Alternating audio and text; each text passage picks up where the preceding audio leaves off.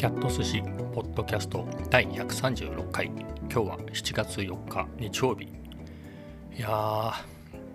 今のカフェさん行って帰ってきたところで今ねもう7時過ぎちゃいましたね。夜の7時過ぎました。えー、で今日はですね、まあ、いきなりカフェ散歩の話からしますか。えっ、ー、と今日はえっ、ー、とね雨がずっと続くっていうことだったのでジョギングはできないなということでえーと、カフェ散歩だけで1万歩目指して、えー、そういうわけでちょっと遠くね、えー、ケーキセットがある、えー、ところまで行ってきました。えー、で、モンブランを食べたんですけれど、うん、まあね、あんまり最近ケーキセットってそんなに食べてなかった。とはいえ先週2回食べましたけれど、ということもありね、モンブランなんかほんと久しぶりだな、1ヶ月ぶりぐらいですかね。うん、なので、すんごく甘いですね。まあ美味しいんですけれど、えー、本当にね、あれをね、ほぼ毎日食べてた時があったんで、いやーそりゃ太りますね。まあ全体的にはダイエットの中で そういう週があったってだけなので、劇的にはね、太らなかったですけど、でも1、2キロ太ったのかな。まあ今は、えー、毎日測ってね、そういうこともなく、えっ、ー、と、65キロ台をキープしていますね。まあジョギングね、毎日してますからね、1万歩歩いて、えー、ジョギング持ってやって、まあ食事も、えー、基本的に何て言うんですかね。そば。そばですね。最近はそばが多いですね。そば。まあそれそばって言ってもあのつけ何て言うんですか。盛りそば？あれですね。で、えー、あとはほうれん草。あ定番がねほうれん草とアスパラを炒めたやつがメインで、まあ、そこに、まあ、ご飯が残ってる時はそれを食べますけれどそうでない時はコーンをねえー、ご飯代わり多少入れてあそれかじゃがいも？じゃがいもをスライスして炒めたやつですね。と,、えー、と2日に1遍ぐらい肉を、えー、食べるっていう感じでいるのでまあそんなには太る要因があんまりないんですけれどまあそういうわけで65キロ台をキープしています。え、でカフェね。カフェで思ったことなんですけれどここ2日2日3日ぐらいですかね。まあ、えっ、ー、と、今日 Vlog 後で話しますけど YouTube ねアップしたんでそれ用の素材が結構取れていたのでっていうのと今日は違いましたけどあのえっ、ー、と近場のね、えー、喫茶店に続けて通ってたもんでそんなに絵的に変わらないのでまあそんなに張り切って撮ってもまあ撮ることもない撮るものもないなっていうことで、えー、EOSRP ではなくてえーと、富士フィルムの X70 っていうコンパクトのデジカメを持って歩きました。でさらにね昨日と今日はあのいつもはね例えば iPad Pro に、まあ、Kindle アプリが入ってて、まあ、そこでね、えー、韓国語のテキストを、まあ、2冊買ってあるんで、まあ、そこで、えー、と勉強したり、えー、それを見ながらですね紙のノートにもう書いてそれで勉強したりっていうのをするか、まあ、それがメインなんですけれどもしくはあの任天堂スイッチのナビ付き、えー、初めてゲームプログラミングっていうやつをね買ったのでそれのチュートリアルを進めていたりっていうことをしてるんですけれどまあここ2日はえっとねえっ、とまあ初心に帰ってというかカフェ散歩の最初の頃ってそうだったなっていうので言うと、まあ、万年筆まあ今でも手帳と万年筆はいつも持ち歩いてるのでまあそこにね、えー、のんびりえー、つらつら書いたりしながら過ごすっていうのをねここ2日久しぶりにやっててあやっぱり落ち着き女落ち着くっていうかのんびりしていいですねコーヒー飲みながら、えーと、そうやってのんびり書くっていうのがどうしてもねやっぱりカフェ散歩っていうのも僕の Vlog ウィークリーの Vlog の中のコンテンツとして、えー、毎回入れてるのでやっぱり撮影してねさらにインスタにも上げてみたいなことをやるので結構忙しいですと。まあ、そこから韓国語の勉強だなんだってなるともうほんとね全然落ち着かないです落ち着かないというかゆっくりはしないですね、まあ、気分転換にはなりますけどぐわーっと集中してやるので、まあ、そういう中で、まあ、本当にのんびり撮影なんかはねあんまり撮影しないから X70 を持っていくんでまあそういう時にねさささっと撮って、えー、それでのんびりね万年筆で字を書くっていうのがいや本当何て言うんですかリラックスしていいですね、まあ、週末の楽しみにしようかなという気がしてますえーとまあ、そこからまあ Vlog の話にもつながるんで、まあ、この話しちゃいましょうか。でカフェ散歩のコーナーをね、えー、ブログに毎週入れてますけれど、まあ、今週も入れましたが、えー、そこでね悩みっていうか僕あの一応ね、えー、と前編基本的に 4K 動画で撮ってるんですけれどまあ自分が映るとか結構動き物は EOSRP の 4K だと結構きついのでフル HD だとオートフォーカスがかなり優秀なので、まあ、そういう時はフル HD ですけどそれ以外は、えー、4K で撮るようにしてます。えただね、まあ、そうやっているんですが、まあ、コーヒーなり、まあ、ケーキセットの時もありますけどそういうのを取る時ってもうなんだろう基本的に動いてないシーンなんですよね。えー、もう微妙にねえーと、4K で 60mm 相当にクロップされてますから、えー、ちょびっとテーブルしながらっていうのでよく見ると動画ってわかるけれど写真じゃないのって思ってる人もいるぐらいで、まあ、実際ここは動画で撮る意味あるのかなっていうのは毎回思いながらも変に真面目でいや僕はちゃんと 4K で撮ってますよみたいなところをで動画にしてるんですけどいや本当にいるのかなここ別に写真でも同じじゃないのとか思いながらえー、とのを思ってるので、まあ、今週というか今日あげた、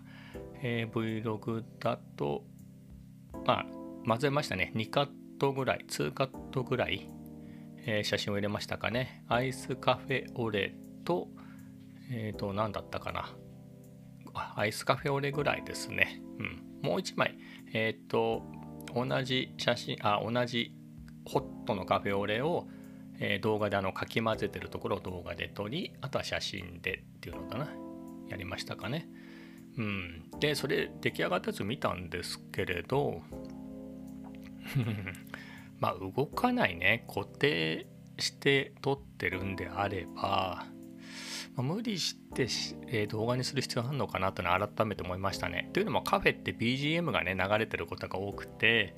えーと、それ著作権的に引っかかっちゃうんですよねアップするとうかつにアップすると。なので僕も基本的にボリュームゼロにして、えー、カフェのシーンには自分で作ったオリジナルのコーヒーって曲なんですけれど今このポッドキャストでもそれそのまま使ってるんですけどこれなんとなく流れてる、えー、この音楽ですね。これカフェのシーンに使おうと思って作ったんですけどまあ入れてるので、えー、となるとねえっ、ー、と写真と動画の見分けもそんなにつかないだろうってことで、えー、一時ね、え、そんなことないようにっていうことで一生懸命ねえっ、となんつうんでしょう変化をつけようと思って一生懸命マニュアルフォーカスしながらあのケーキセットのケーキに近づくとか、まあ、そういうのを書いてみたりっていうのもしたんですけれどね。うん。まあどうなんだろう。ちょっとね徐々に、えー、写真に置き換えてみるのもいいかなという気がしています。まあとはいえね Vlog ですからね写真っていうのもどうかなと思うので、まあ、動画で撮るなら、まあ、動画らしく。だからね今日のアップした59本目の Vlog は、えー、と一生懸命カフェオレをかき混ぜてみたり、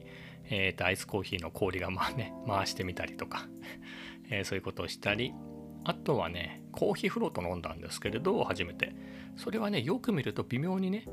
あのアイスが溶けてコーヒーと混じっていくっていうのがちょっとマーブルマーブルっていうんですか？状にこう液体がね動いてるところが見えるのでよく見るとまあ、そんぐらい変化があれば動画でもっていうことで、うん。まあ、いろいろその出来上がりを勘定して、えー、工夫していきたいなっていうのを、えー、コーヒー飲みながら思いました。えー、というわけで、え今日はねだそういう、そういうのでいくと、えっ、と、X70 の出番また増えるかなと。やっぱ重いですからね、EOSRP まで持ってくと。特に雨の日なんかはね、結構かさばると、でね、傘さしながら EOSRP をぶら下げてってのも結構しんどいので、うん、X70 もうまく使いながら、えー、オーズマクションもね、えー、あれはもう完全防水なので、もう雨に濡れようが、水につけようが平均なので、えー、そういうのもね、いつも持ち歩いているので、その2つでね、えー、切り抜けようかなと思いました。えー、では次の話題っていうかまあそのまま Vlog の話をしましょうか、えー、先ほども話しましたけど59本目のね、えー、Vlog をアップしてから編集今日までね編集してなかったんですね昨日あらへんっていうか、えー、大体セットしてで今日になってね午後ぐらいから午後って言ってもね結構遅かったですね。3時ぐらいからか、えー、せっせとあのテロップを入れたり最終的な調整をしてっていうのをやり。で、えー、アップしてからね、えーと、カフェ散歩に行きました。というのもあの 4K の処理って結構時間かかる場合があるので、えー、さっさと上げとかないとあの一晩経ってもできてない時があるのでできればですね、えーと今日の夜には公開したかったので、えー、そういうわけで書き出してアップしてからっていうことをねしてました。でカフェ散歩から戻ってきてみたら一応ねフル HD はでは見れるようになってましたね。なので、えー、Twitter では Twitter ではですね えっ、ともう公開しようかなと思います。ただまだ、えーと、タイトルとかちゃんとつけてない。タイトルってのはあの何て言うんですか？テキストですね。YouTube で、えー、書く詳細のとこに書くタイトルとか、えー、そういうのをつけてないっていうのとあとサムネイルまだ作ってないのでまあそれをやってからですね。うんまあ9時ぐらいでいいかなって。その辺を目指してアップしようアップっていうか公開しようと思っています。でその内容なんですけれど今回はねちょっと久しぶりに変わってます。ここ何週かはもう基本同じ散歩の様子、えー、カフェ散歩えー、とそれと猫ですね。野良猫をモフモフしてたりする動画の3部構成みたいなのがずっと続いていて、まあ、散歩もね出社した時には銀座の街並みが入ってるみたいな、まあ、どちらかというともうえっ、ー、とね風景なんかもね撮りたいな。風景っていうか街並みっていう意味でですよ。日常の街並みの、えー、花が揺れてるだとか草が揺れてるとかえっ、ー、とまあそんなね何気ないところも撮ってっていうのでやっていたんですけど、まあ、そういうのが続いていました。その前だとね、えー、今週のギターっていうのを5回ぐらいやりましたかね。なので僕がね顔出しで出て喋ってっていうのがあったんですけどまあそういうのがすっかりご無沙汰してしまっていたので、まあ、今回は久しぶりにですね、えー、自分がしゃべるっていうのをやりました。え、ー、とまあ最近買ったものですね、まあ、プレイステーション5買いましたってのはちょこっとは紹介したんですけどまあ、箱を写したぐらいだったので、えー、まああれでかいんでね、えーと、取りにくいんで、まあ、デュアルセンスっていうコントローラーあのゲームのコントローラーですね、まあ、それを写しながら、まあ、こういうわけで PS5 買ってこんなことやってますみたいな、えー、そんなことを喋ったり、まあ、の最近買ったものっていうくくりでねえっ、ー、と 6TB の外付けのハードディスクを買ったんでそれそれを買ったんでっていうような話と、まあ、その箱を写しながらですね。えっ、ー、とそれと、まあ、他にもねマイクロ SD とか買ってたんでスイッチ用にとスイッチ用のね先ほども話した、えー、ナビ付きわかるゲームプロ初めてのゲームプログラミング っていうソフトやってます。買った買ってやってますみたいな話をね喋、えー、りながらっていうのを撮って。まあ何て言うんでしょうね。顔が映っても構わないんですけれどなんかやっぱいいですね喋るっていうのは。まあまだ公開してないのでそのリアクションは分かりませんけど作っていてもなんだろうな僕も、まあ、素敵な風景のねえっ、とねそういうので言うと五島さんっていう方ですかね。多分どこなんだろう。サンフランシスコとかその辺に住んでらっしゃる日本人の方で、まあ、グルドンで、えー、知った方なんですけどその人がねなんつうんでしょう 8K ですね。EOSR5 の 8K 動画を公開していてえっ、ー、ともう喋らないですよ。音声は入ってますけれどそれは普通に何だろう。音声入ってたと思うんですけどそれって別に普通に風景を撮ってたらそこで入ってきた音が入ってるとかそんなんだったのかな。音声はなかったかな。ただの BGM が流れてたのかな。でそれでモノクロでねまあ、8K って言っても僕 8K で見れる環境ないんで 4K ですけどとは言ってもね 8K で撮ってアップしてあるものを 4K で見てるからやっぱりすごい緻密な感じもするしやっぱね本当いや写真っぽく撮ってるんですよね、まあ、確かに風景なん風景とかって人がね映ってればそれその人が動いてるとか見えるんで動画だってのは分かるしまあ、風にね、えー、なんか草とかそういうのがそよいだり木とかがねそよいだりとか。例えば海にね橋がゴールデンゲートブリッジ的なやつが例えばあったとしたら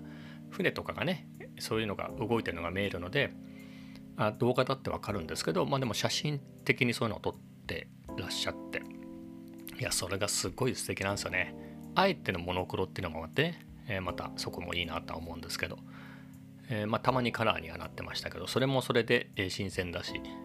なのでね、えー、なんでこの話したんだろう。あそうですね、まあ、そういったえっ、となんだろうセリフも何もなくてただ風景が映っててすごい楽しめるものもありますけれど、えー、とはいえね自分なんかがやってて他の人のも見てて前も話したかな。例えば純也さん純也純也さん純也 Vlog でよかったかな。純也さんとかね DJI ポケット2でね、えー、いつも撮りながらね街を撮りながらしゃべりながら歩いてたりとか他にも岡ちゃんさんとか岡チャンネルの岡ちゃんさんなんかは、えー、いろいろね買ったものをね、えーと、自宅のあれはリビングのテーブルなんですかねとかえっ、ー、とキャンピングカーのテーブルの上でね、えー、収録されてその時もずっと喋ってねこんなガジェット買いましたとか、えー、ここにこういうえっ、と何て言うんでしょういろんなのをつけて工夫して、えちょっと改造して使いやすくしましたみたいな話されててやっぱりねそうやってその人の声っていうか話が聞けるっていうのも僕は好きなんですよね。え、というのもあり、えー、そういうわけで、まあ、自分もねせっかくこうやってポッドキャストでね毎日喋っててこれが136話目ですかね、えー、そんなこと毎日やってますからね。まあ Vlog でも、うん、もうちょっと喋ってもいいかなと。まあ大した内容は喋らないですけれど、うん、まあそういうのもねただ僕のスタイルでスタイルっていうのがここ何週間か続いてた、えーと、風景とか猫とか、えーと、カフェ散歩があってテロップが入ってるっていうのじゃなくてね、えー、まあ、こうやって喋りが入ってるやつもいいかなと、まあ、尺が稼げるとなりますね。12分あっという間に行くんで、えーと、今回の動画も7分ぐらいになりましたけど、えー、まあ、そういうこともあり。うん。喋ろうと思いました。えー、で今日ねカフェ散歩に行ってきて雨なんで猫なんかいないと思ったんですけどあのお墓のとこに住んでる猫がね2匹いるんですけれどすごいモフモフさせてくれる人気の猫。それの白と何つうんですかね白の猫とあとはグレーと白の2色になってる猫の2匹組なんですけどそのグレーと白の猫が雨の中とことこ歩いてたんですよね。で僕と目が合ったらあっと思って止まって僕の方に追ってきたんです。でなんだろう濡れてるからなんとかしてほしいのかなと思って。えーと、傘に入れてあげようかなとか、ね、撫でたりとかしてたんですけど、えーと、とトコトコトコって歩き出して、まあ、逃げるって感じでもないんですよね。えー、でいつものモフモフポイントにもよってなんだろうここがいいのかなと思ってモフモフポイントでちょっと撫でたんですけどなんかそうじゃないよみたいな感じででまた僕そいつがその子が歩き出したんでついてったらですね、えー、ちっちゃなマンションのなんだろうポストがあるような入り口のちょっとしたスペースのところに白い猫が、えー、雨宿りしててあのコンビのですね、えー、でそこに僕を連れてきたんですね、えー、でそこでちょっともふりながらですね、えー、多分僕と なんだろう僕顔なじみの僕を雨宿りスポットに連れてきてくれたのかなと思ってね。うん、いいと思って、えー、バッチリ撮ったんで来週の Vlog には、え、その様子を載せようかなと思っています、え、それでは次の話題 F1 オーストリアグランプリですね、え、3週続けての F1 でえー、っとですね、2週続けて、え、先週、今週とオーストリアのレッドブルリンクで、え、開催されまして、もう今日の分ね、終わったんですけれど、え、ホンダが5連勝っていういや、もうね、長いこと生きてますけどね、F1 でホンダの5連勝っていうのは、1988年以来だそうですよ。確かその年って16戦、16戦中15勝ホンダがしてるんで、まあそうですよねっていうぐらいで、まあそんぐらいぶりに、まあそこまで圧倒的かっていうとね、うん、まあ2位のメルセデスがね、えー、そうは言っても底力が相当ありますからね、えー、なんですけれど、とはいえ、特にオーストリアではねもう本当に圧倒的な差をつけて、えー、勝ってますね、まあ、あの時と違うのもあの時ってセナとプロストでどっちもめちゃくちゃ速かったっていうのがあって、のに比べるとねまあ現実的ではないですけど言ってみればルイス・ハミルトンとマックス・フェルスタッペンがチームメイトでホンダに乗ってるみたいな話ですからね、えー、そう考えると、うん、強さがちょっと違うんですけれど、まあ、とはいえ5連勝、まあ、すごいなと。F1 はね、まあ、結構見てますけれど、まあ、特にね、あのホンダが、えー、と2015年にマクラーレンと組んで復帰した時はね、しばらくひどかったですよね。本当に。まあ、それで2019年からでしたかね。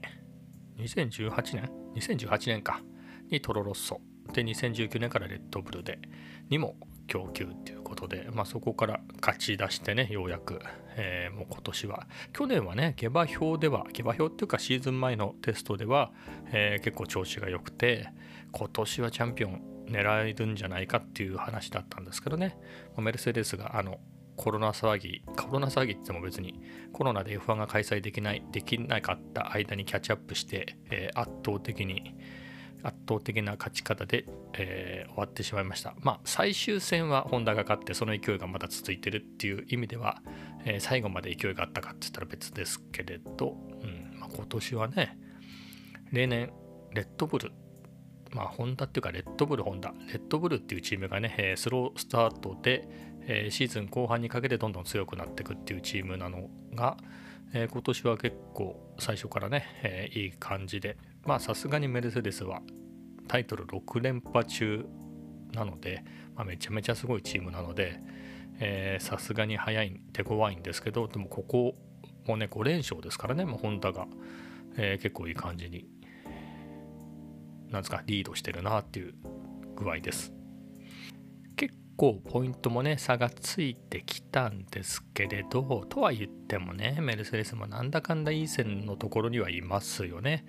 えー、まあ、バルテル・ボッタスが2位にはしっかりいてそこですよね、まあ、今回セルジオ・ペレスが3番手スタート予選3番手スタートだったんですけれどまあ、始まって早々っていうかね、えー、ランドノリスをパスしようとして横に並んでそのままね、えー、コーナーに入ってコースアウトしてしまいましたね、まあ、コースが広いところだったんでぶつかったりとかはなかったですけれどそこで一気に10番手まで順位を落として、まあ、結局5位でフィニッシュですかね、まあ、そこまで持ち直したとはいえでもうまくやってればね2位3位は確実なぐらいの、えー、マシーンとドライバーですからね。もったいなかったなとま、そういうところですよね。えー、メルセデスはね、ボッタス、ボッタス、ボッタス、まあ今年はちょっと去年とまでと比べて調子が悪いなとは思うんですけど、そうは言ってもね、えー、ハミルトンがなんだかマシンの調子が悪くて、フロアにダメージを負ってるとかでペースが上がらなくなってしまったんですけれど、しっかりボッタスがね、えー、取れるだけ最大限2位でフィニッシュしてるっていうところ。でそのハミルトンもなんだかんだ 4, 4位ぐらいじゃなかったかな。まあ、こういうところがね地味に、えー、なんつかしがみついてきて、えー、後半ね、えー、ちょっとしたことで巻き返しとかありますよね。きっとコースによって得て増えてがチームごとにあって、え、まあ、それとあとペレス5位って言ってましたけど6位でしたね、え6位フィニッシュということで、まあ、シーズンがね、23戦とかあるんでしたっけ、今年。すごく長いんでね、まだまだね、どうなるかわかんないですけれど、いや、本当にね、スタート直後で、なんか1コーナーでとかなんてね、ぶつかっちゃってリタイアなんていうとね、まあ、そういう時にハミルトンとかメルセデスっていうのはね、しっかり優勝してきますからね、えー、あっという間にポイントなんか追いついてくるっていう可能性はね、十二分にあるんで、まあでもね、5連勝っていうのはいいですよね、本当に。うん。まあ、今年こそ、えー、ワールドチャンピオン取ってほしいなっていうのが思ってますけれど。あとはね、やっぱりあのマクラーね、早かったですよね。あの予選2位ですよね、ランドノリスが。えー、前回は、えっ、ー、と、先週はね、2位表彰台だったと思うんですけど、今日もね、えー、序盤メルセデスを抑えて結構粘ってましたね。まあ、最終的に、えー、3番手表彰台っていうことでしたけれど、まあ早いですよね。メルセデスのエンジンでね、しかも車体も良くなってるんでね、どんどん。うん。まあ、ノリスがめっちゃ速いっていうのもあるんでしょうけどね。うん。確かね、ランド・ノリスとマックス・フェルスタンペンは、えっ、ー、と、オンラインのレースシム、レースシミュレーションのゲームでチームを組んでねやってるぐらいなので、うん、仲良しなんですよね。まあ、そういう人たちがね2戦続けて表彰台でっていうのはいいですよね。まあ、今年ランドノリスまあでも優勝とかありえますよね。去年も例えばセルジオ・ペレスがね、えー、ちょまあ、まあまあ中段では圧倒的に速か圧倒的でもないか結構速かった、えー、今のアストンマーチレーシングポイントですね去年で優勝しましたからねなんか上位が崩れたりなんかするとあのメルセデスじゃないやえっ、ー、とマクラーレンの速さだったらねワンチャンありますよまあ、フェラーリがね、去年に比べるとだいぶいいんでしょうけど、とはいえな感じですよね。うん。うん、レーシングポイント、レーシングポイントって言わないか、今。うん。あの、アストンマーチンなら許される順位かな、みたいなね。うん。フェラーリも。まあね、シーズン進むうちにね、えー、どんどん速くなってくれるといいなと思いますけれど。えまあ、今日はこんなところで終わりたいです。